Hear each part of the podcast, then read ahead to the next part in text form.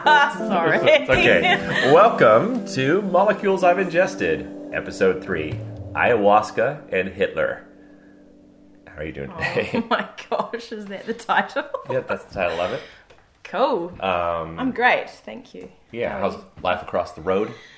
Yeah, yeah, busy, you know. Yeah. Yep. Summer is turning into autumn. Have you noticed your leaves Yeah. changing?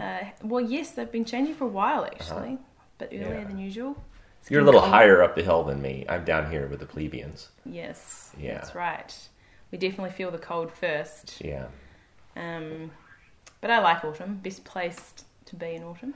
I agree. It's beautiful. So many kinds of trees. They change colors. We we normally do our photo workshop in the middle of autumn, but because of COVID, you know, You can't. I'm just skipping this one. Yeah. So I'll just enjoy it by myself. Who is that melodic voice you hear chirping away? That would be Harriet, uh, my buddy and neighbor right across the street here in Queenstown, New Zealand. Uh, she is a voice actress, and she always asks the right kinds of questions, so she's perfect for this show. Okay, so have you ever heard of ayahuasca? No, Really? never. It's okay. There's, What is it? Could, could be anything, literally. Could Yeah. be anything. That's great. And that's why you're the perfect co host for this. You get to ask me all the dumb or good questions that the common person would have. Because most people really haven't heard of it. No. You know. Um, have you heard of Hitler? Unfortunately, I have. okay, right. Okay. So we'll start the story here. All right. So I arrived at this Boy Scout camp. Okay. And by the way, this is over in the U.S., uh, where this is actually legal in many places because it's considered a bit of a uh, religious ceremony. So sorry, it's illegal. No, it's legal. It's legal. yeah, Right. in many places in the U.S. Oh, this thing that you're about to tell me. This- yes. Right. Right. So hang on, were you a boy scout at the camp or a leader at this camp? I was neither. Okay. They just where that this was the venue for the event. Oh, right. Right. I thought you were on Right. boy, Sc- boy scout. Well, I was wondering also why a bunch of Boy Scouts would want to do ayahuasca. Uh, but, um, and in terms of religion, it's not like Christianity or anything. It's really no religion, right? It's not like Scientologists do this. But I think all Scientologists would do this and they would realize, what the fuck have I been doing? It's a giant waste of money. So ayahuasca is a uh, is what? Well, we'll get into that. okay. We'll Sorry, that. I'm just like, is it Yeah. a thing? Is it a? Um, you'll, you'll see. You'll see. I'm just jumping the gun. Yeah, that's all right. Um, but you know, I don't know if you know this or not, but the Boy Scouts was inspired by Hitler Youth. Oh, that's so disappointing. Yeah, and Baden Powell, who's the founder of the Boy Scouts, um, actually, there's a great Christopher Hitchens article I'll link to that shows all the ties between, you know, how this guy loved Mein Kampf. He wanted to merge some of the sects. He was a big fan of. Mussolini. You know, he had all the World War II Axis trading cards. He even had Goebbels and the, the super rare Mengele. He was a big fan. That's so disappointing. I was Yeah. a Girl Scout and now I'm ashamed. so ashamed. It's terrible. Um, so okay. Anyway, so so we arrive at this Boy Scout camp, and the very first thing we saw was this really nervous bearded man crossing the grass. Uh, he didn't seem to know where to go, but he was like super scared. Okay, we're like, that's great, pal, but where are we supposed to check in? Uh, we'll call this nervous bearded man Beardy McBeardface. Okay, he'll show up later in the story as a minor character. Um, speaking of bearded men, um, do you watch much porn? Um, not so much these days. All right, okay. Why is that? Well, Weird. uh, good question, because you know, as a result of the ayahuasca ceremony, people have like changes in their life. You know, sometimes, not always. So, like, sometimes people just stop drinking alcohol entirely. And I talked to a couple other people, and then one side result of this is that like I don't watch porn anymore. Oh, right? Good. Which was an uninvited consequence of it. uninvited. Yeah. So you were slightly gutted. Yeah, I was But you like, rolled man, with it. yeah. What am I going to do with these other three hours of my day now? Be productive? Uh, actually, during COVID, you know, I was stuck here alone, so I was Oh, like, gosh, don't well. I should try some new porn categories and widen my horizons because there's so many categories. Make. Sure, there are. So I I started looking into the foot fetish thing. Oh yeah. Yeah, and I was like, maybe I'll get into it. You know, people seem to like it. There's a lot of variety. I'm not sure it's something that you can like. It's not like an acquired taste, is it? Or is it? I don't know. Well, I was gonna see if I could acquire the taste. right. Um, I didn't. You know, after watching a thousand videos, I was like, I'm not, I'm not into this. I don't think. But then I did. I did psychoanalyze the foot fetish thing. Yes. Do you want to hear my psychoanalysis? Please. Okay. Then we'll get back to the ceremony soon enough. This is just a little aside. So, uh, I noticed that like almost all the videos just had women's feet in it. You never see men's feet, Mm. right? Not just because men's feet are generally more disgusting. Do you see mine? I mine. And not look. Oh, it's lovely. Yeah, I had them painted. Uh, Yeah, it looks like blue. you need a, a, new. I need a new a coat soon. refresh, Yeah, yeah. I need a refresh. Don't send me into another shame spiral, Harriet. We just got a bit of regrowth. there. Yeah. okay. Anyway. So uh, it's just women's feet, and so here's here's my theory: is that men, you know, were once young boys, and they spent. You, you have a young son. You know, it's like they crawl around on the ground from, and they're low to the ground for like two to five years old, right? Two to four, or something like that. Yeah. And so they're always on the, the ground, and they're always near their mom's feet right? And they Yeah. crawl to their mom's feet just wanting to get a hug or something. Mm-hmm. But the mom is busy, she's on the phone or, you know, she's on Facebook or cooking or whatever, and she's too busy to give them a hug, right? And so now that they're older, they equate women's feet with the love they did not get from their mom. Oh my goodness me. What do you do you think that's a crazy theory? Well, I mean, like not entirely. As you started, I was like, "This is nuts," but then you know, like maybe. It could be. Goodness no. I mean, it's a weird fetish, right? So I mean, it has to come from somewhere, and I guess Yeah. that's as good as theory as Yeah. any. So, I guess I don't have that. I got love from my mom. so you don't. Yeah. Yeah. good. Yeah, Good so on you, get that one. Mama Ratcliff. All right. So, okay, back to uh, the Boy Scout camp for the ayahuasca ceremony. So there was this big uh, scout hall where I guess all the scouts would get together uh, to get their patches on, you know, like arsonist patch or the beaver liquor patch goodness or all these kinds of things. What? A lot of stuff happens in the forest at these Boy Scout camps, you know. So the room was this big room with light colored wood, and it still had the sweet, sweet smell of young boys on the air. Oh, air. please stop. Okay. oh gosh. See, that's the thing. You never know when I'm I'm, just kidding or not. and I'm uncomfortable.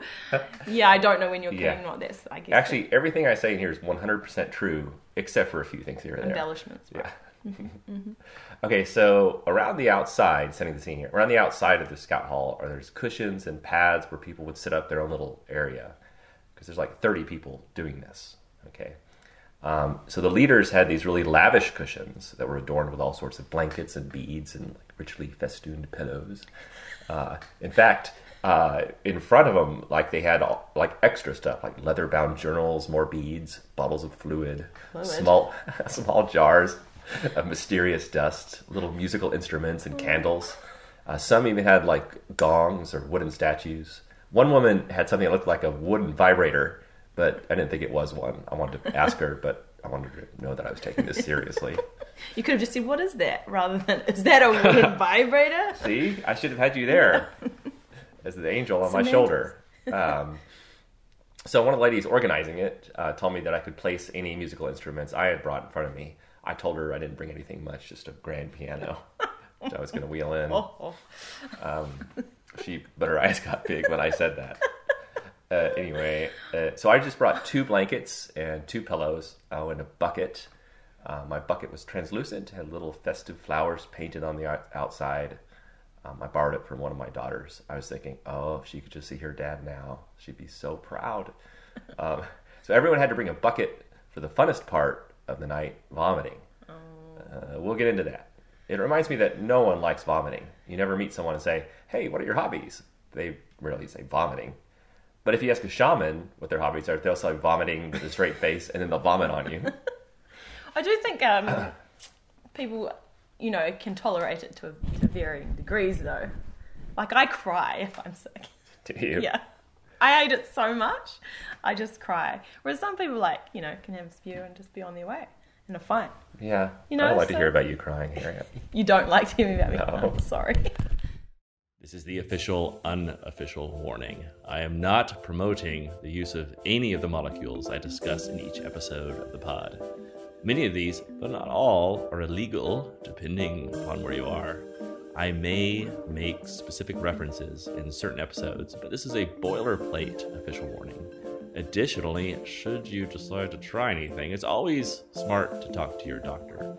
Doctors have heard everything, believe me, don't be shy. They'll tell you basically the same thing I'm telling you. Many of these are illegal. It drives these substances underground where unscrupulous people may cut or mix drugs with very dangerous toxins. Know your sources, be responsible, have a plan, talk to your doctor, be smart. Again, I am not endorsing any of this, but I thought it best to supply this kind of messaging on the pod. Now, back to the story. Okay, so let's back up to the original question. What is ayahuasca? Okay, well, it comes from South America. Um, the active ingredient in it is uh, DMT, uh, dimethyltryptamine. Uh, so that's the active molecule. And it's a brew that's made out of combining a vine and a shrub. They have these, you know, very esoteric Latin names. So it's herbal. Yeah, it's all natural, right? Um, so out of the hundreds of thousands of plants um, down in Peru and all these places, the combination of these two is almost uh, impossible. So one of them contains the DMT, but if you just swallow that that vine by itself, it won't activate. Like your stomach acid will eat it up, and it will never be become active. But by combining it with this other shrub, it gets it all the way down into your intestines, where it can be absorbed into your blood system. So this is an ain't they discovered this like how long ago? Oh, thousands and thousands of years ago. Bizarre. It's been around forever, and there, you know, there's some mystery as to how they figured out how to combine these. Because if you're into combinatorics, it's like in the billions of possibilities of combining all these possible plants to find this magical little formula. So some people think it was like a, a shaman that was using another kind of hallucinogenic frog, and that gave him the vision to combine these two. Some people speculate this is a bit of a crazy one that it was aliens that came down and like showed them how to mix these two roots together, or maybe the aliens were like future versions of humans that came back to rewind time and be- begin to try to like uh, spread consciousness and spread this ancient technique to increase human consciousness and kind of reverse the direction of the world. Don't know. Yeah, no, they're all really possible. Yeah. I mean, I have this theory that what's going on in the world is there's this kind of global secret war. War is a bit bombastic of like consciousness versus unconsciousness. And you can very easily see unconscious activity all around the world. So maybe if we can slowly spread human consciousness, people will just calm down a little bit and be more in touch with the earth and be kinder, more full of love and that sort of thing. You know? no, I agree. We've had this conversation before. Yeah. Yeah. Uh, okay, so this was a four day, three night event. Uh, I found out about it from a yogi friend. Once you can kind of get plugged into this network of some of these plant based ancient medicines, uh, you find good ceremonies are happening all the time. Um, you know, just in case you're tired of vomiting at home alone and want to vomit in, in front of a bunch of strangers. Um, so I set up my pillows and blankets. Uh, I went around and found my bunk room. I was with a friend. Uh, we'll call him Sparkles. Uh, it was also Sparkles' first time, so we were kind of nervous. Uh, we decided to bunk together. Uh, so we went to our bunkhouse. We set up our little sleeping bags and stuff. It was going to be a long, cold night. We weren't even sure there'd be any sleep at all. We didn't know what was going to happen. So we met the man and the lady in charge. Uh, they were cool. They were wearing these ponchos and excited to see me and Sparkles, uh, the male shaman leader, who we'll call Excalibro, uh, uh, asked me to come outside with him for a discussion. I thought I was in trouble because I had just joked with this girl beside me that was just arriving. She said, Where are you from? And I said, Oh, I'm from the fifth dimension of Aquarius. so, yeah, I thought I was in trouble because he overheard this ridiculous comment. But that was just my guilty conscience talking. He just wanted to get to know me, find out why I was there, um, ask about my journey. I told him about my journey over the last 15 years, probably starting at Burning Man, about opening consciousness and loving, and it's been accelerated by molecules and plant medicines. Um, I told him I've tried DMT over a dozen times. Uh, there'll be a separate episode about that, um, which is similar to ayahuasca in a few ways that I'll get to. Um, so he asked me some safety questions, you know, to see if I had any history of psychosis, like a or a really badly messed up childhood. I said, well, it was a d- divorce, but you know, nothing too traumatic unless I repressed it, you know. Tim Ferriss has a good podcast where he talks about his first ayahuasca ceremony, and he had repressed, um, he had repressed being like molested by a older kid or something, and he said he remembered everything with exact clarity, like the way the couch was, the shag carpeting, Oh the goodness. stairs But he didn't remember any of this until this. until this happened. Oh yeah, so he had he had uh, He didn't even know it. if he. right. like this guy's asking you if you have any re- repressed memories or whatever. Yeah. You're like, I don't know. How do you know? exactly. I thought, yeah. Oh, How do you know, so Shaman? It's a tough question to answer. Awful, poor guy. Yeah, and uh, it's actually a really good episode from Tim because he talks about how this resulted in lots of negative behaviors as an adult. Yeah, right. So Right. it wasn't positive necessarily, Right. Yeah. Yeah. Yeah. which is what you're kind of doing it for, though. Right. Yeah, exactly. Hmm. Um, so then the shaman asked me if I had any drugs in the last six weeks, and I said, "Well, of course." Um, I said, "But not much." I said, four weeks prior, I had about 100 milligrams of MDMA one night, and then 50 milligrams of mushrooms, psilocybin the next, and he wasn't worried about that. I did not tell him that I just smoked a bowl of crack in the back of my van. I didn't think that was any of his business. So I started meeting more and more people. Uh, I tease them that they're all hippies, but they're actually my kind of people, all very huggy and loving. Uh, the lady that was sat just to my right, her name was Dawn. Uh, she was also new to this. Uh, they brought her in a chair to sit in because she was a bit older and had some knee problems. Um, so now she had a chair and a mattress. She was slowly like encroaching into my territory. Uh, she made the first joke and said she might ask for a chest of drawers. I said, "Go ahead. Why don't you just put in a hot tub at a tennis court while you're at it?" Um, so I was starving at this point. Um, there is a uh, preparatory diet that you're supposed to follow um, pretty strictly beforehand. Um, it involves no alcohol, um, no meats except for maybe fish, um, no spices, uh, just lots of veggies and real health. Real Probably the same way you kind of eat, eat normally, you know. Um, clean. yeah, because they like you to go and clean and all that kind of Yeah, stuff. Yeah, especially for the vomiting, I imagine you don't want to be vomiting up spicy food. No, you don't just eat a whole But- like a So, is there anything in your stomach though when you're there? No. You're supposed to be vomiting all night or whatever. And yeah. No, there's nothing in your stomach. so is it just bile? Anyway, just I'm sure wa- you get. yeah, just water. You know. Gonna- Um, okay, so you're supposed to also do prep work on your intentions. You know, what are your intentions to kind of get your mind right ahead of time? My intention was to have uh, better relationships with those close to me, including myself. Because I think I do have good relationships with people around me and a really good relationship with myself, but they could always be better. You know, we all have blind spots and stuff. So I was like, how can I improve this stuff? Okay, so um, I come back from my bunk for the big show. I'm a bit nervous. I'm walking with this lady from London. She's wearing this big, thick, colorful scarf, and it looked like it was from South America. I asked her if it was Peruvian. She nodded yes. And then I said, Well, I approvian of that scarf. To which she just gave me a confused nod. So many jokes, Trey.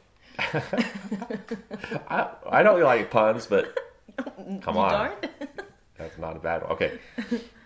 Okay, so getting going now. So everyone sits in a circle. Uh, people get up to go to the bathroom, fearing it may be their last chance. We begin with hape or rape. Um, it's a mixture of ashes from this Amazonian root mixed with a special tobacco. It gets blasted up into your nose uh, by the shaman. There's kind of four people up in the front that are giving out hape, so we all take turns.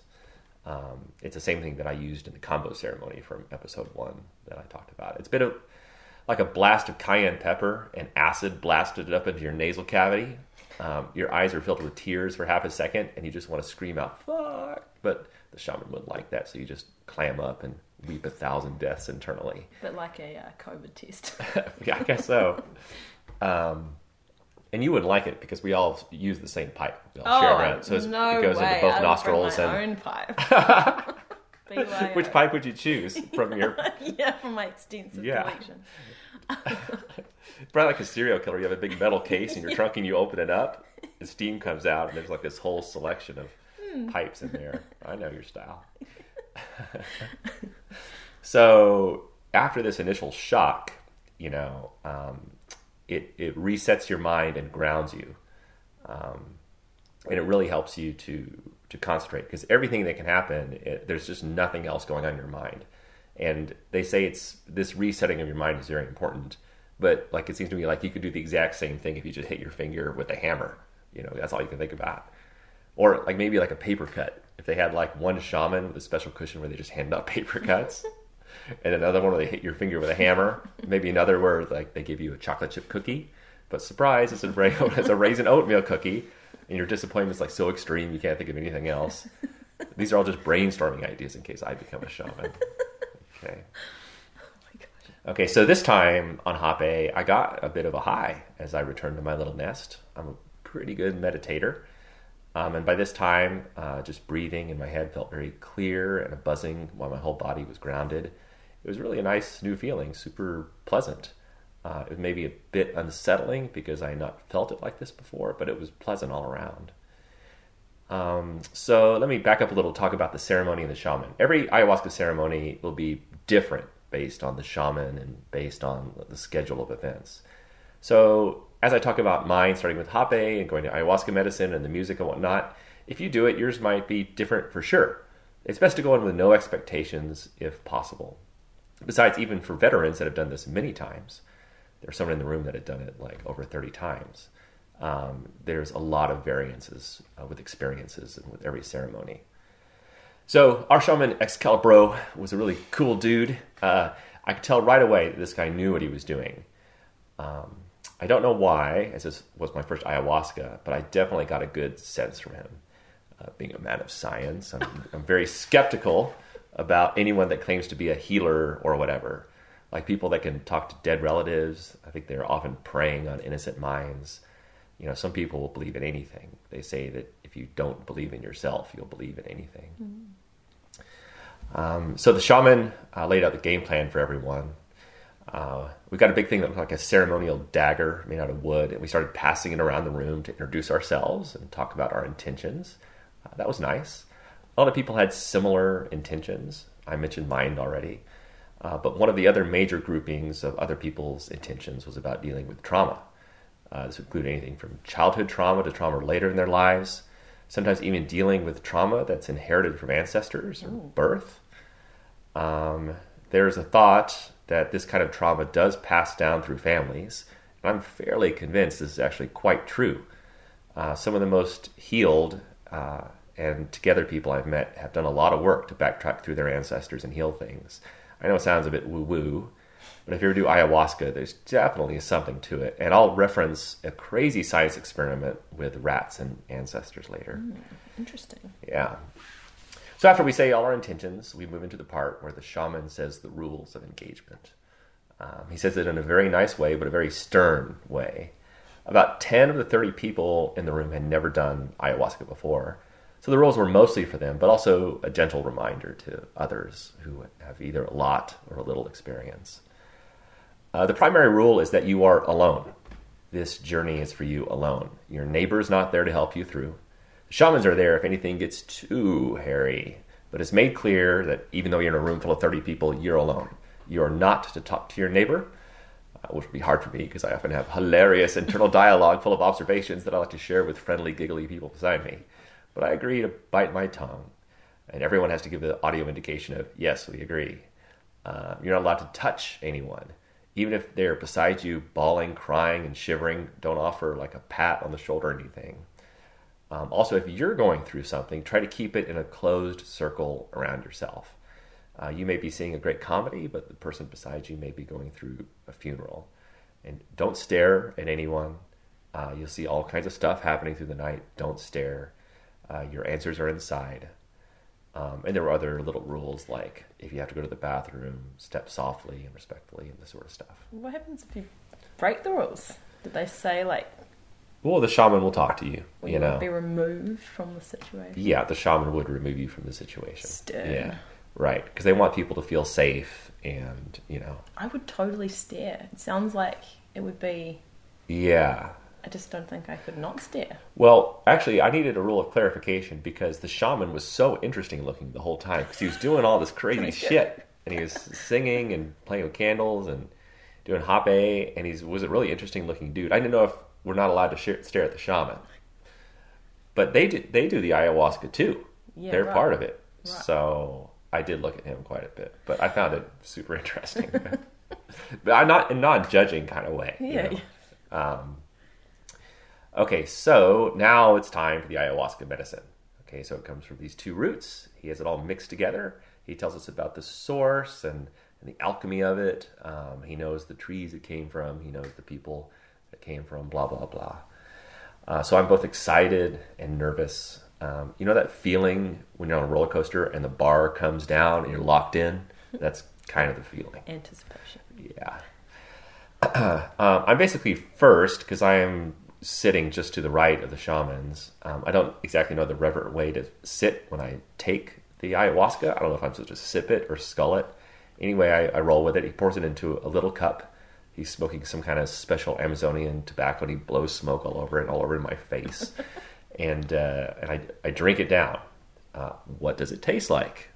Are you wondering, I, Harriet? I am wondering what it tastes. Okay. Well, it doesn't taste like a blueberry frappuccino from Starbucks. I'll tell you that. Um, I kind of equate it to a mixture of three different things. Don't get too excited about the first word because they are dulled and reversed by the other two. So the first one is sort of a cacao, uh, like a dark cacao without any of the sweetness of chocolate. The second is sort of a maca powder that has a certain textured thickness. And the third, I can only describe as the coup de grace, was would be mixing in like some pot roast gravy. Oh, yum. It sounds quite good. It was not. It wasn't? Okay. No. Um, Well, that no, did make it good. sound quite good. like a little bit of chocolate and some gravy and yeah. no. Nah. No, okay. I don't think anyone would say it tastes good. Okay. um, Might have to unless you're a total masochist. so I drank down fast, no problems. I'm quite strong at doing this sort of stuff, uh, but I can see how some people might have rejected it. I didn't watch everyone else take it, but I think most people got it down. Uh, the shaman also suggested we bring up our water bottle to help keep it down. So I go back to meditate, wait for it to kick in.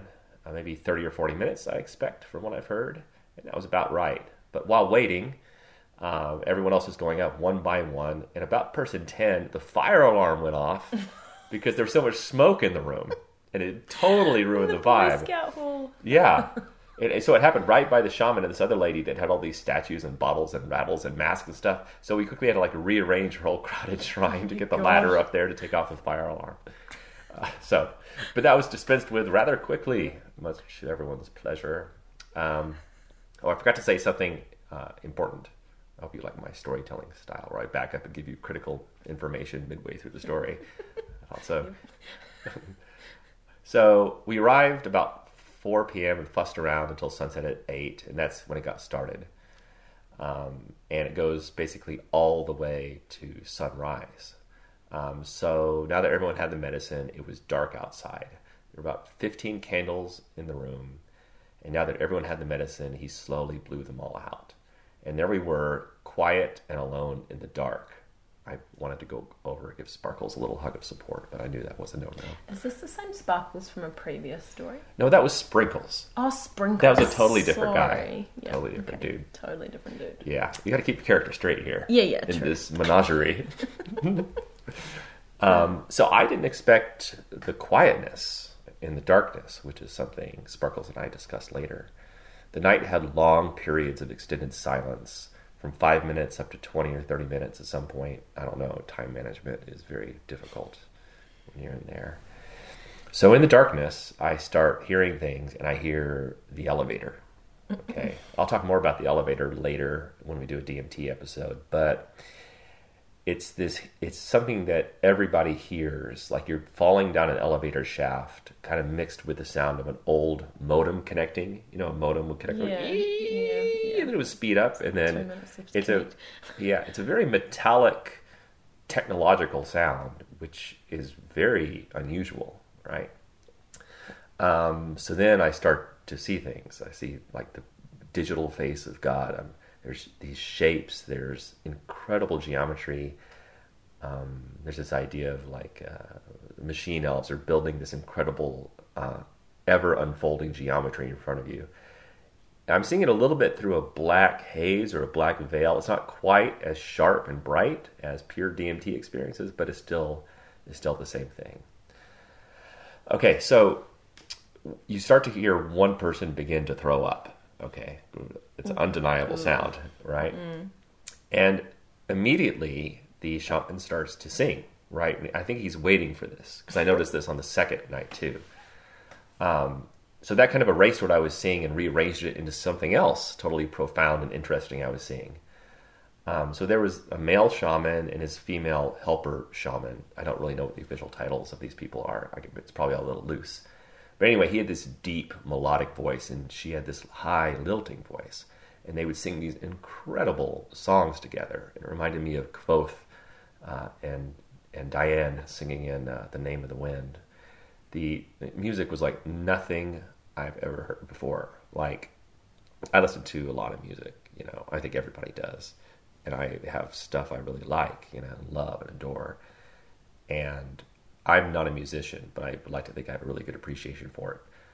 But Harry, that night was like a hundred times better than anything I've ever heard in my life. Whoa. It was definitely enhanced by the molecules, but I was like, man, this is something, and you're quite alert the whole time while you're hearing it, and you're like, my God, it's so beautiful. So his voice was so crazy deep. It was like this devil in the underworld, like this beautiful devil. And her voice was light and angelic, like a, like a terrible angel. And together they would like play my brain like it was another instrument. Like they would vibrate it this way and that. The vibration and tenor like matched the frequencies ricocheting around in my head. And the visions and emotions were quite not like anything I've ever felt or experienced. Uh, they were both pleasant and challenging. Uh, beautiful and scary. It was the first of many dualities I saw that evening. Mm-hmm. And then there was a black silence again. The medicine was really kicking, kicking in now. Hello, everybody. Um, I thought you might let you know this is an advertising free pod. This is partially because I don't feel good about taking money and promoting things that I may not actually use or believe in but it's mostly because no company in their right mind would ever advertise on a pod of this nature. Anyway, if you subscribe, you'll gain access to not only getting these episodes first, you'll get bonus Q&A podcast, and even better, get access to my wider world of over 150 videos that explore everything from photography to creativity to philosophy and beyond. You can subscribe for just the cost of a few cups of coffee per month come to stuckincustoms.com slash passport and sign up pronto.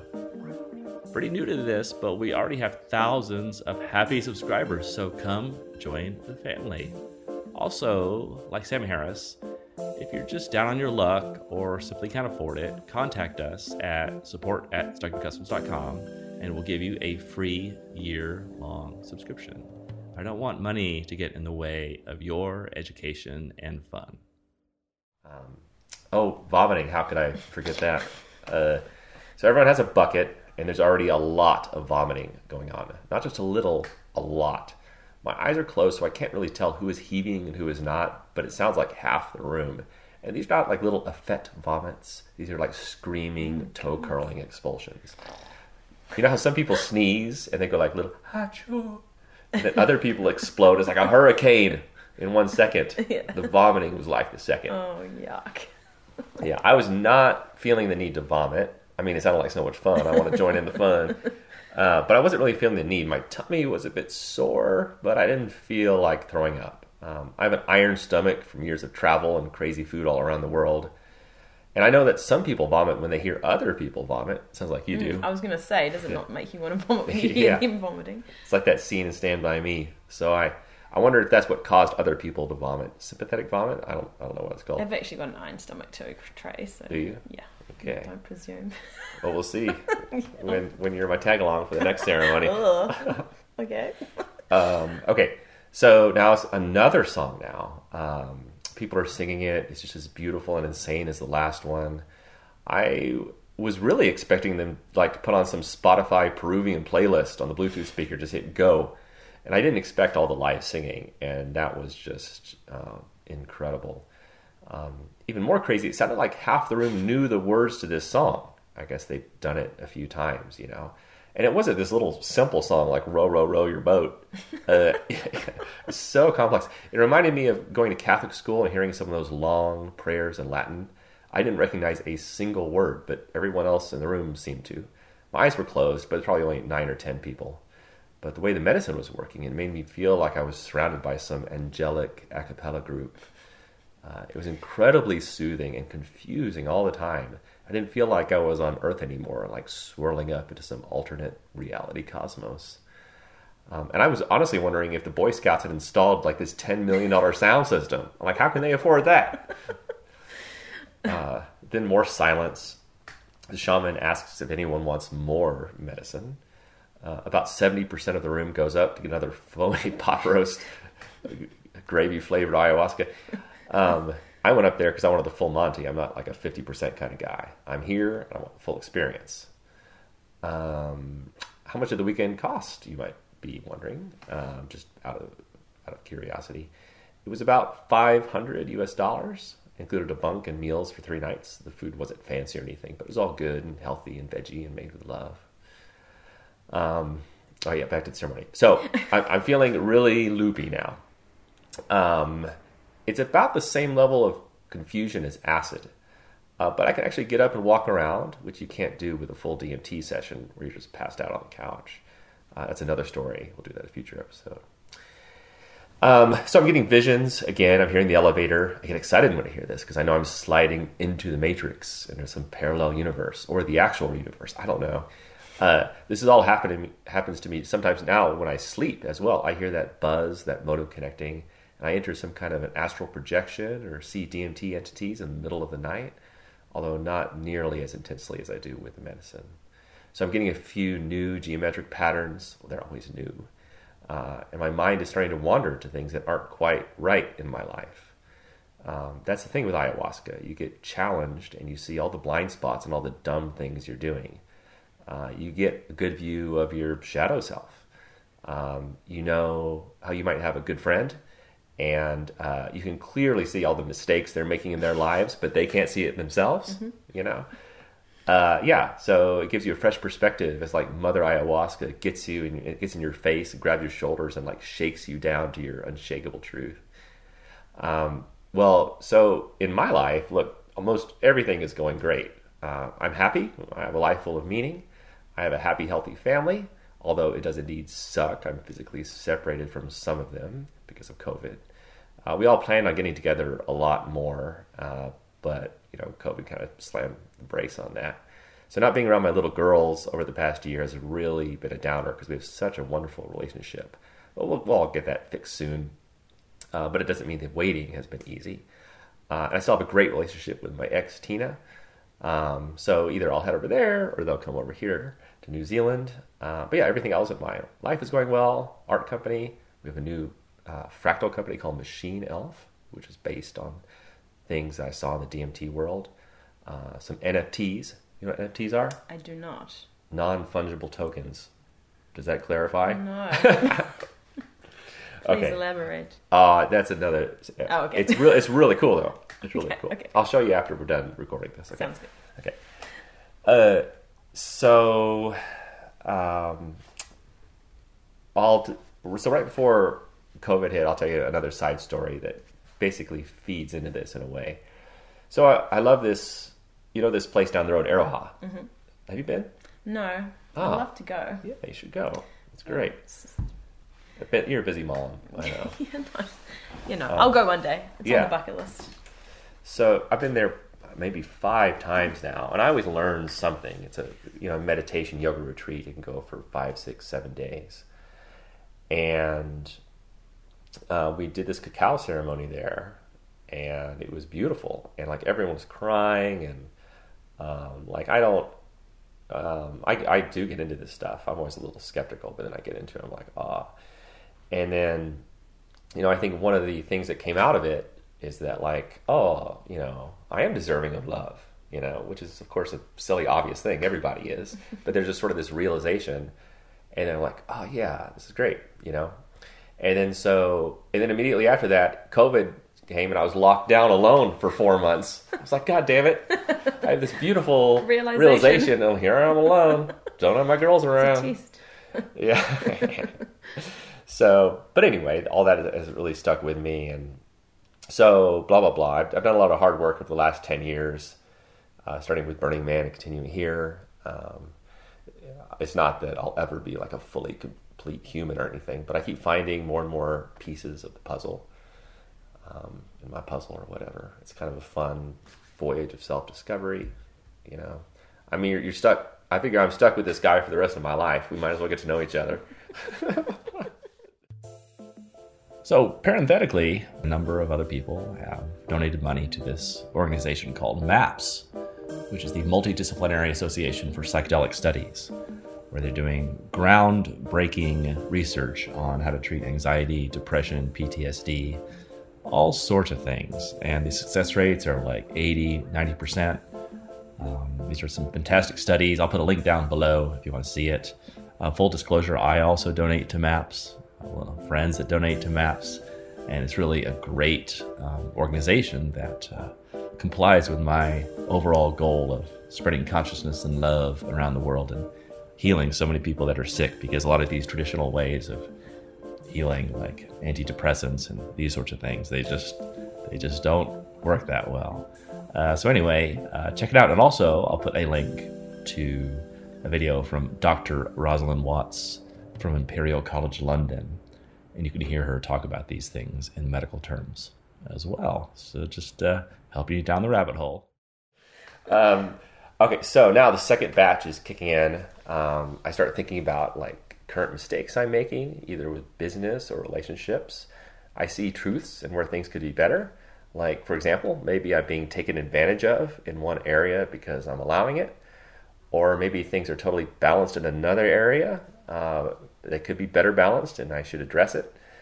Uh, the answers are coming clear and quickly, uh, and they're coming mixed with a bit of self doubt and self punishment for not seeing such obvious truths. But there's also forgiveness in there for being foolish. So it's this wild, rich mixture of self abasement and self forgiveness. Uh, nothing is for sure, and at the same time, there is an undercurrent that none of it matters. Uh, I mean, sure, you fuck up, but that's what being a courageous human is. Uh, I have no fear, so just like I try in this ceremony, I try many other things as well. So I think when you courage- courageously commit to an idea, you end up getting into spots of trouble here and there, and then you try to find an elegant way out or an elegant way to move on. So all this introspection is right there in your face. It's so wild to see your dad and mom and your ancestors. You see them dying and oh. decaying, and their faces blend into your sister's face and your aunts and your friends in this cartoony way. Oh. Everything gets totally contorted it, it decays, and people laugh at you for expecting anything is permanent. Uh, yeah, Whoa. I know. that suddenly took a dark turn. Yeah. And I, I can see how this would be very scary to a lot of people. Uh, it's kind of scary for me to see these things, but the visions seem to know that I can handle it. There's certainly no escape from it.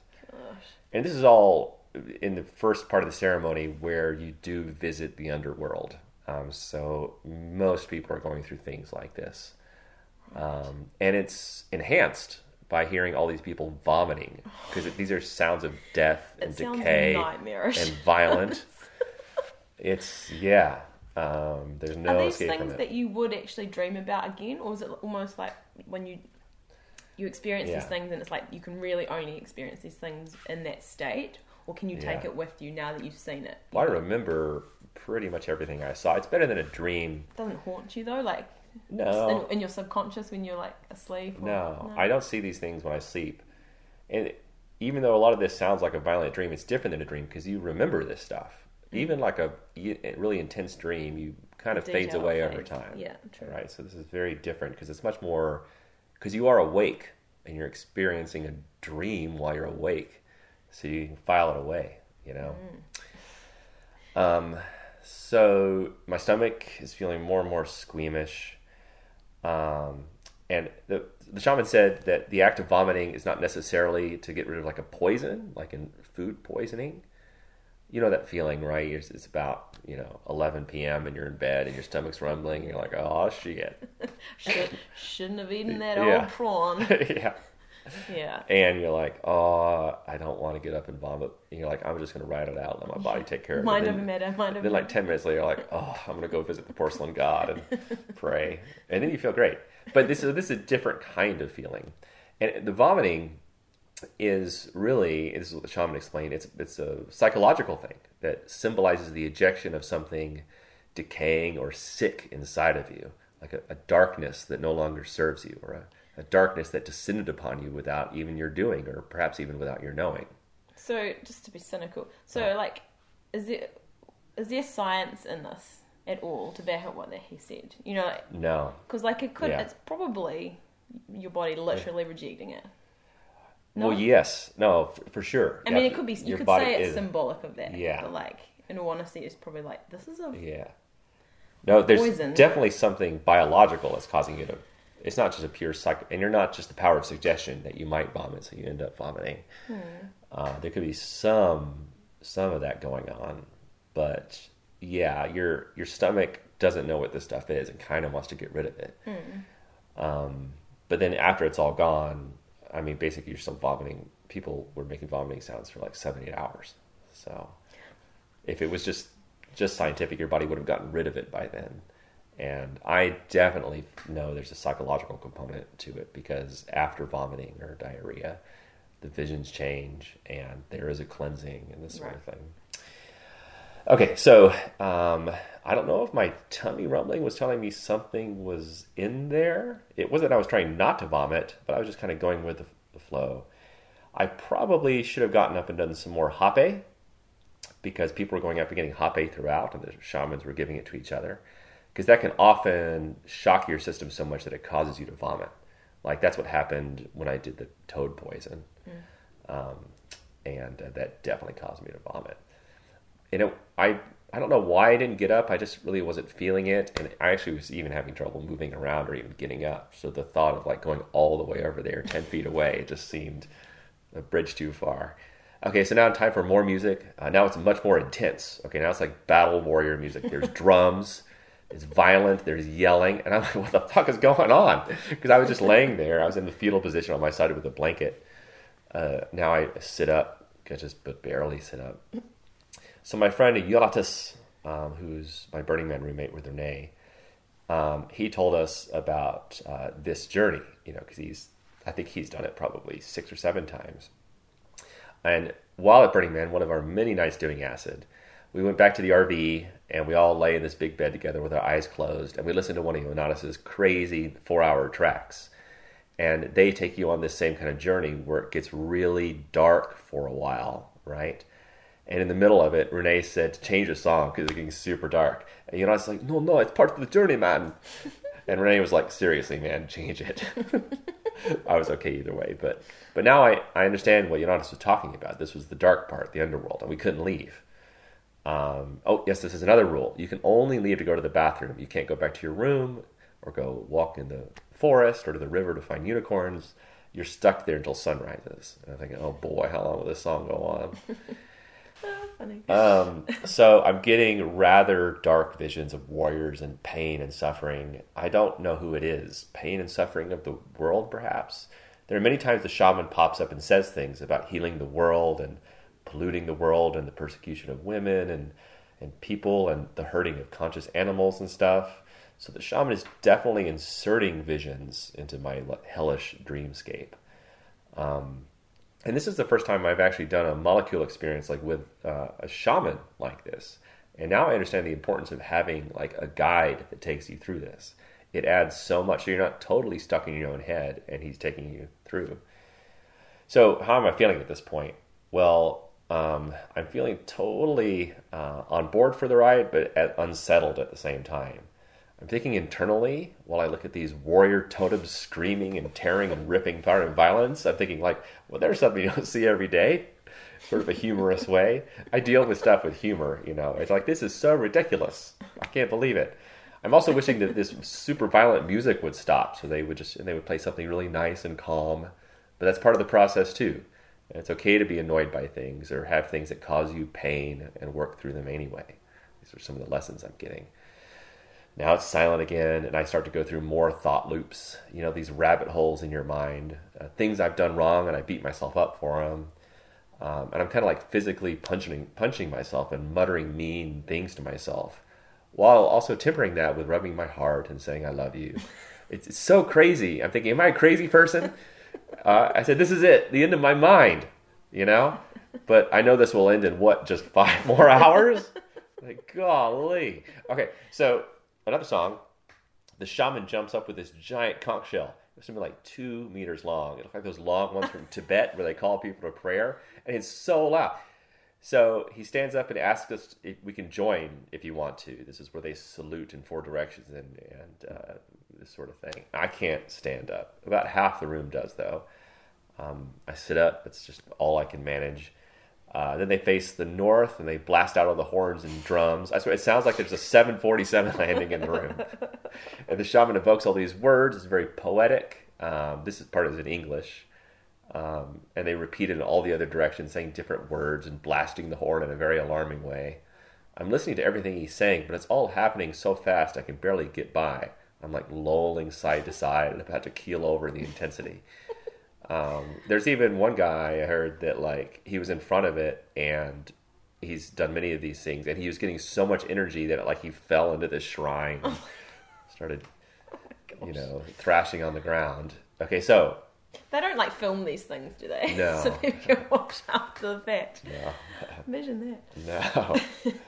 no. um, so finally, uh, the music, the musicians calm down a little bit and it gets quiet again. I get back on my side in my fetal position, cover myself with my little blankie, and put my head on a little pillow. It's quite uncomfortable physically, spiritually, and emotionally. I feel like crying, but I don't know exactly what about.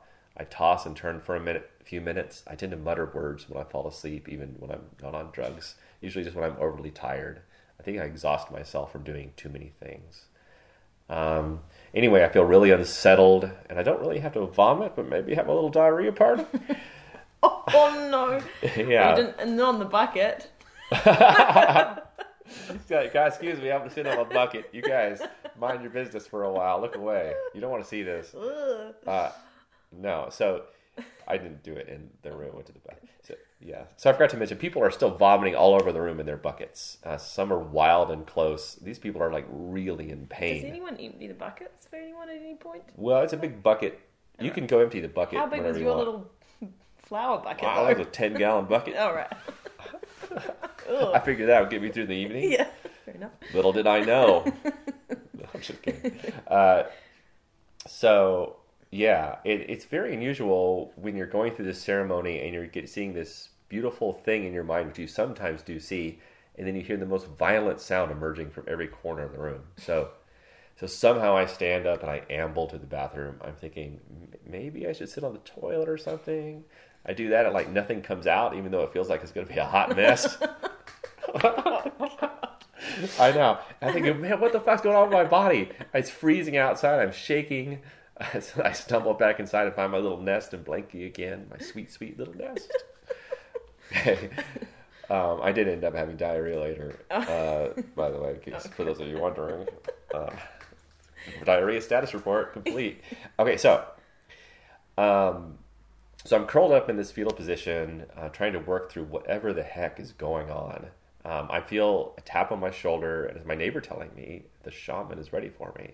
Thinking, uh oh, am I in trouble again? So I, uh, can I even stand up? Uh, she asked if I need help going over to the shaman by the fire. I say no, even though I probably did. Uh, so I stumbled over to him. I got a pillow in front of him at the fire. He began to do this really interesting set of movements that including included touching different parts of my body and a chant I couldn't quite understand. So, like like the songs, I don't know if it was like Latin or Peruvian or ancient Aramaic, but it was quite beautiful. Um, he was using some special tobacco and blowing it all over my face, the top of my head, my arms. Uh, then he knelt in front of me for what amounted to be the most powerful part of the ceremony. So he looked at me square in the eyes and he locked me in. I, I looked back at him too, locked him in. It was like this mutual warrior like stare. Not aggressive, just intense. So then he reached out with one finger and started poking me quite rigidly on the chest. He began saying things in another language. Um, he was so poetic. He was so beautiful. I don't know what he was saying, but man, I got I got I got a sense of what he was saying. So he was stabbing me firmly, not painfully, in the heart with his finger as he said these words that just flowed in this beautiful rhythm. I was watching him, and his face changed to other versions, other faces. It changed into his ancestors, into my ancestors. I saw dozens of faces in his, in his merging and changing. And as he was talking to me, he's giving me information from my ancestors and other elders. He was telling me not to forget, not to forget, we are the same person. Holy cow, it was intense. So, man, even though I understood what he's saying, I, I don't even know if I could put it into words. Um, Yeah. What the messages he was passing on from your ancestors? Yeah. You can't put it into words. Yeah. Well, I often come from this Alan Watts school of thought, which is not only his school of thought, that we're all we're all the same person. We just appear to be different people, um, which is kind of an interesting idea. That everyone on Earth is you, and um, it's just you living in a different time. And then every time you're kind to someone, you're kind to yourself. Every time you're mean to someone, you're mean to yourself. And so when you die, you pop up into a little hinterland and they say, We're sending you back in.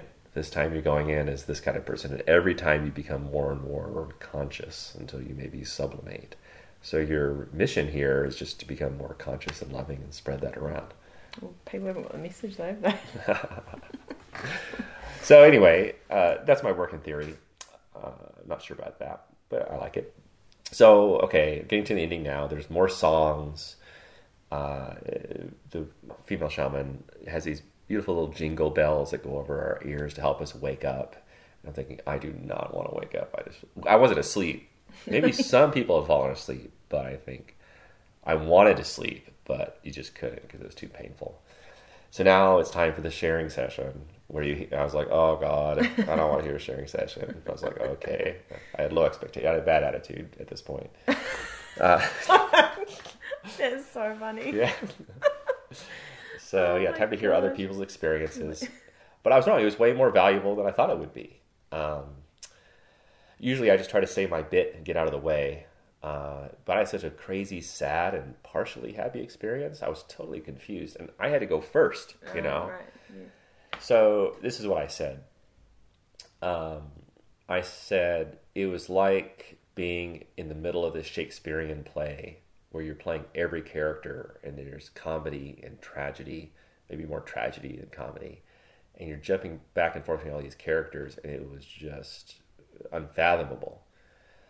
Um, so that's the, my first description of it, and then I said, uh, I said, look, I don't, I don't know what I'm going through, but I'm going through something, you know, which a lot of people laughed at, you know, because they were like, yeah, this stuff resonated with people.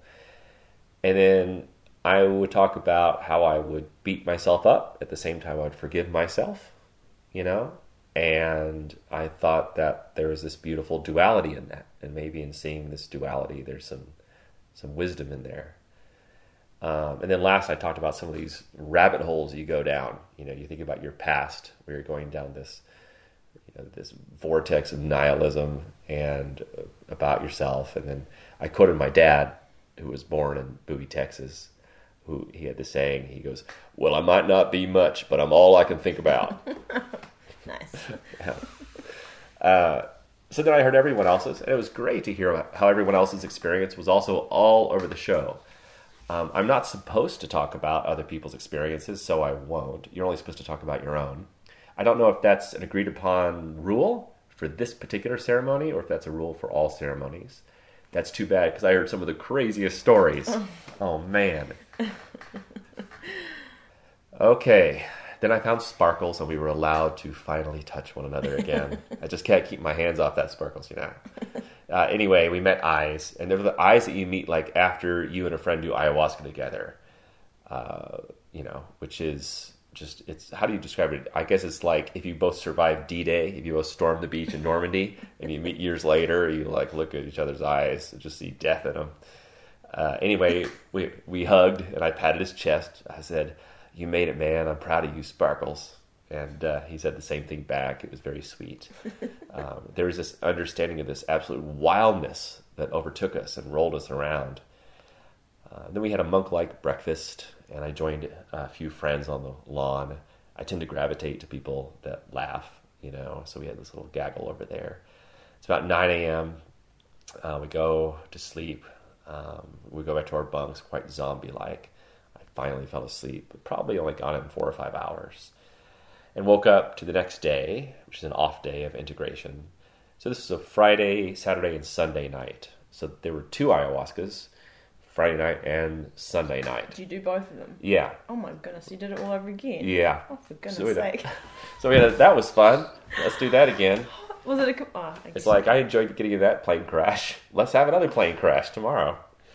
Um, so, so the middle day was a rest break. Um, we did some breath work with holotropic breathing. Have you heard of that? No.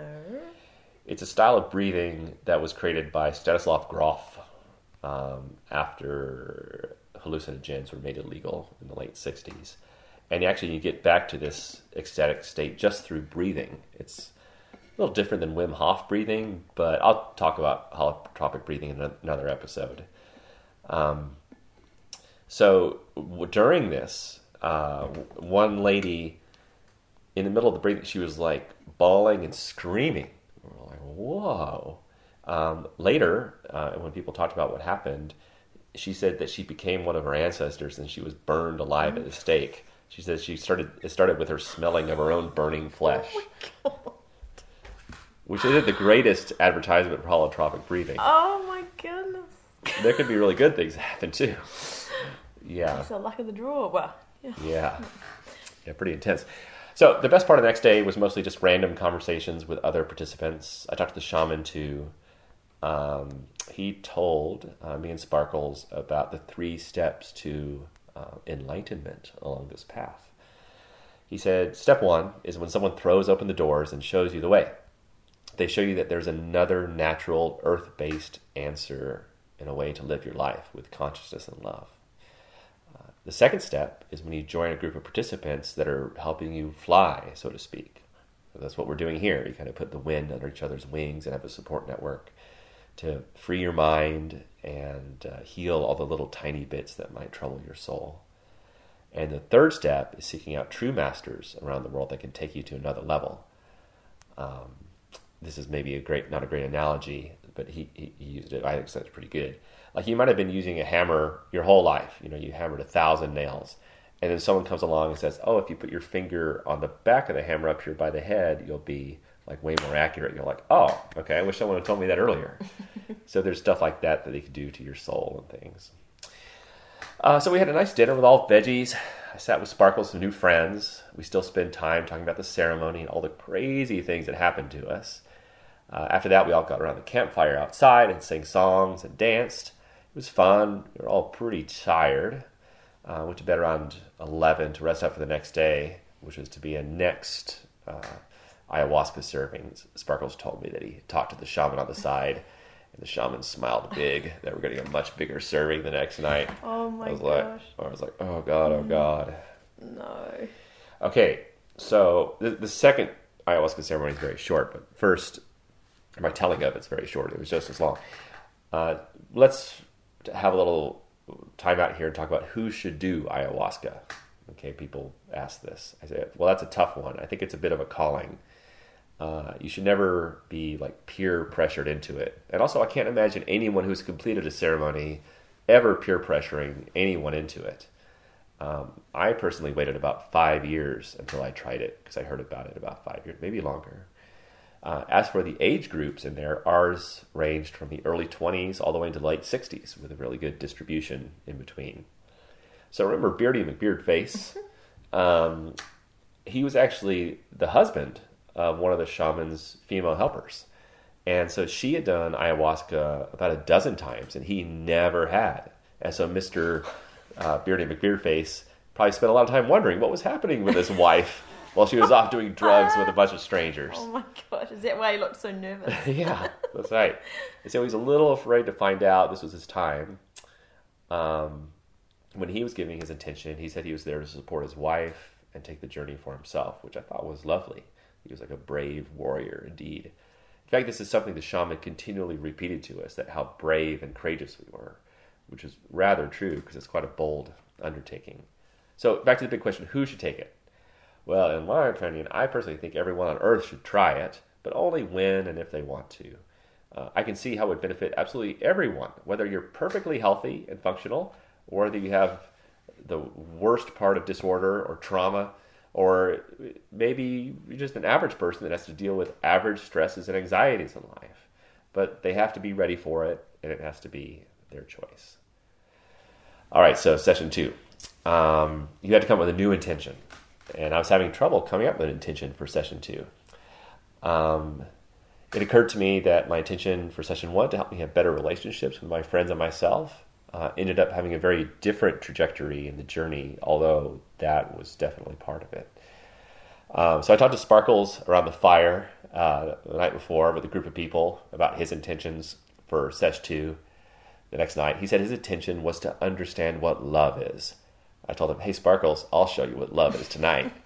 so I, I told him he better come with a new intention because I was planning on dressing up like Mother Gaia and jumping on him in his bunk to show him the Peruvian style of love. Oh my god. And then while we're in a light, lighthearted mood, they asked me what my intention was. And I said my intention was to take the ayahuasca oh. anally. I said, I don't know if that's how intentions worked, but I'm going to go for it anyway. I was going to have the shaman slam it up into my butt with one of those hape pipes, right? Uh, just to make a big scene of it all. I think it would inspire everyone else to do the same thing. I'm a trendsetter. Also, it goes with my other intentions that I'm not anal retentive at all, and I want to be more anal retentive. So my intention was anal retention. Oh my god. It Taking the piss. Just a wee bit. Uh, of course, I say these things to lighten the mood and make people laugh. This is some serious stuff we're going through. And one thing I've learned from all my psychedelic journeys is that the universe is actually a very silly place, full of love, and everything is going to be okay. It's really important for people to laugh as we try to navigate this mortal coil. So, something I enjoy helping with in my own way. Uh, but of course, that was not my actual intention. Uh, I go to bed not sure what it is. Um, I might repeat Sparkle's intention from the first sesh, which was show me what I need to be shown. That worked out really well for him. Um, also, that seems like a less specific ask, and maybe that's better. I don't know. Um, sometimes it occurs to me that asking a good question is more important than a good answer. So, yeah, asking a good question when you only have one chance to, is a big responsibility. It's almost like seeing a genie and you only get three wishes, you know? You better do some prep. So, I went most of the day not knowing my planned intention. Um, in the afternoon, we had an ancestors workshop. Yeah, pretty hippie, woo woo, you know, um, I'll try anything. I'm not judgy. I try not to be judgy. For example, the breath work did nothing for me, but uh, but maybe this would. Uh, so the guy leading it was a man of science, so that helped me a little bit because he talked about the epigenetics of remembered stimuli. Uh, for example, is it really possible that a dramatic event experienced by a parent get pat, gets passed to the offspring, then to their offspring? The science actually points to this. Um, for example, there are experiments on animals where an animal is traumatized with a certain stimulus. That animal has a baby. The baby grows and has another baby. The last one is given the same stimuli and they have the same reaction. So listen to this crazy experiment with rats. Okay, so they had a rat, perfectly healthy rat, that already had a baby, and they gave the rat a smell a rat these rats never smelled, which was lemon. a Pretty innocuous but strong smell, and they just had a little reaction to it and then a few seconds later they electrocuted the rat and killed it. Oh. Okay. So they let the they let the baby rat grow up and have babies of his own, and then so the grand rat baby, they made him smell uh, a lemon, and he jumped back, fearing for his life. Weird, huh? So they've done the same kind of thing even with fruit flies. They can do fruit flies better because they have shorter gestation periods and they've seen the same kind of results in 15 generations of fruit flies. So I do believe in this sort of thing. You read about similar things if you read Eckhart Tolle books and other writers who talk about inherited pain bodies. Um, so I won't go into the details of what happened during the ancestor ceremony. I'll save that for another podcast.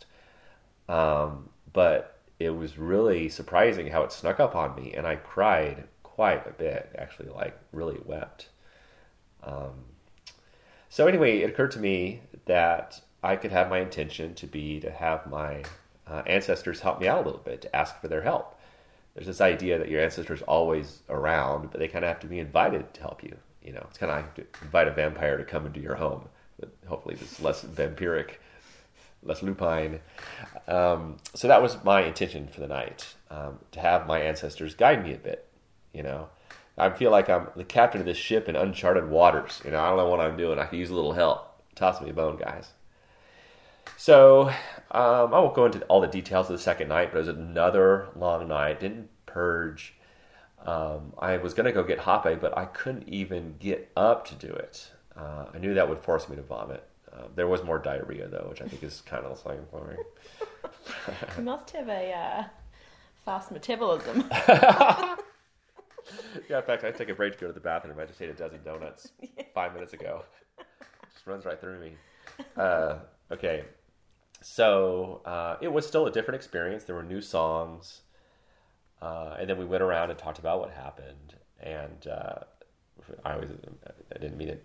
It was kind of funny though. We're talking about intentions, and I said, you know, the road to hell is ba- paved with the best of intentions. Man, it was another hellish night. And so about my ancestors, I was like seeing a ghoul version of my mom dying and decaying. I was like, that's not helping me out, out much, ancestors. That's not help. Not very Is that helpful. what you saw? Yeah, and I saw all my other ancestors alive? dying. Yeah, she's still alive. Why? Because I should call and check. But yeah. yeah, I think so. yeah, like what? yeah. How's that helping you navigate your Yeah. ship? No, my, my dad was there. Actually, my dad's dead, and uh, but he was there with me for part of the night, singing, and his presence was there. It was really cool. You know, he was proud of me and loved me, and vice versa. So we had a good relationship. Um, but man, it's cool just to just to have him there, and like I was like, "What am I doing, guys? Is this all right?" And they're like, "Trey, you're doing awesome. Keep doing what you're doing. You know, we're we're watching everything.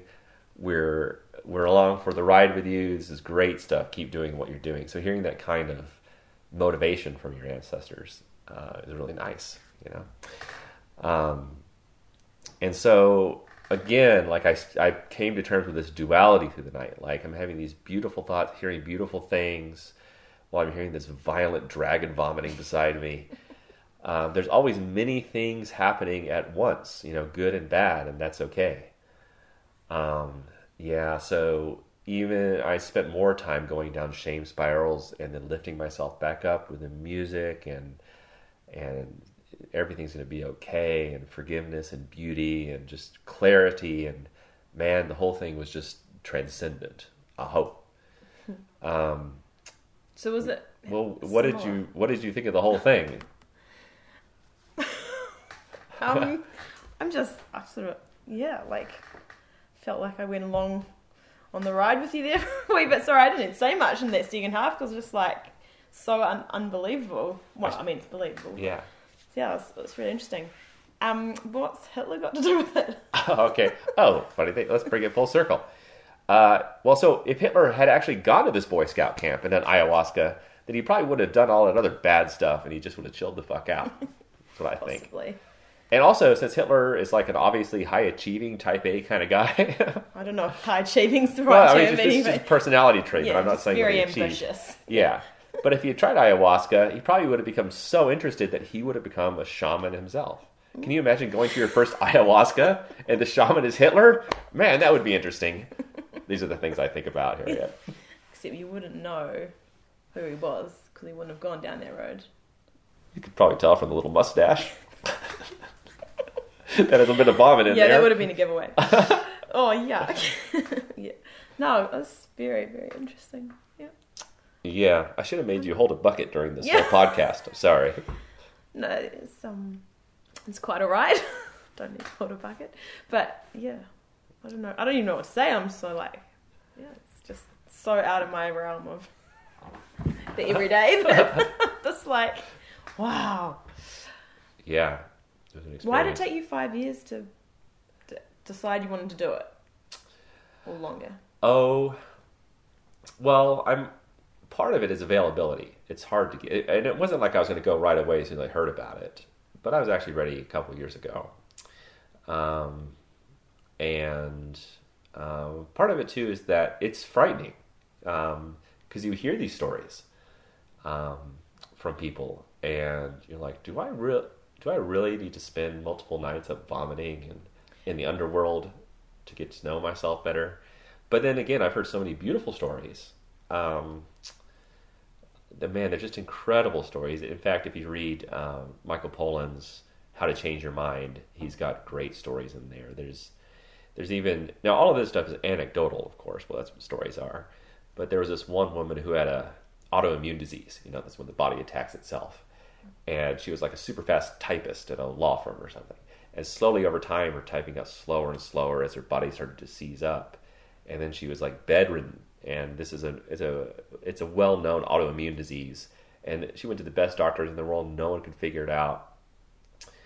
Um, and event, the way these people die is eventually they suffocate mm-hmm. because their diaphragm can't help them breathe mm-hmm. anymore because it's it's just a terrible, painful death, you know. Mm-hmm.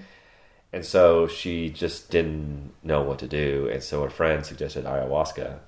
She was like, "I'll try anything," and so she went to the ayahuasca ceremony, and she um, encountered something not dissimilar from Tim Ferriss. She was Korean, and she realized she had repressed that she was she was adopted, and like her dad had like raped her repeatedly, like for most of her life, and she shut that down, right?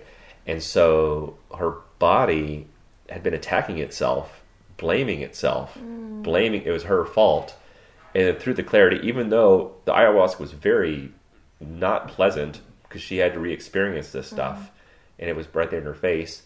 And, but she came out of it. She was like, "It wasn't my fault. It was a bad situation. He was the bad one. I'm a good person, mm-hmm. worthy of love, and all this stuff." And then, like months later, she was walking, and she started doing like mm-hmm. running, and she got back to totally normal. Mm. And so, you know, again, this is just an anecdotal thing. Uh, so you hear these beautiful stories. I've heard so many beautiful stories.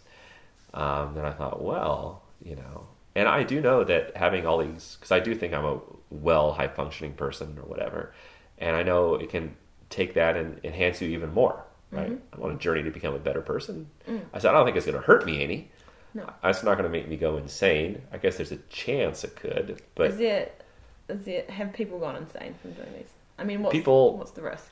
Uh, there is like the occasional death, but but very but very rare. So it's very rare. If you look at the total, no, I mean, it's just going to happen in the bell curve experiences. What? How does But occasional death happen? Like, does it?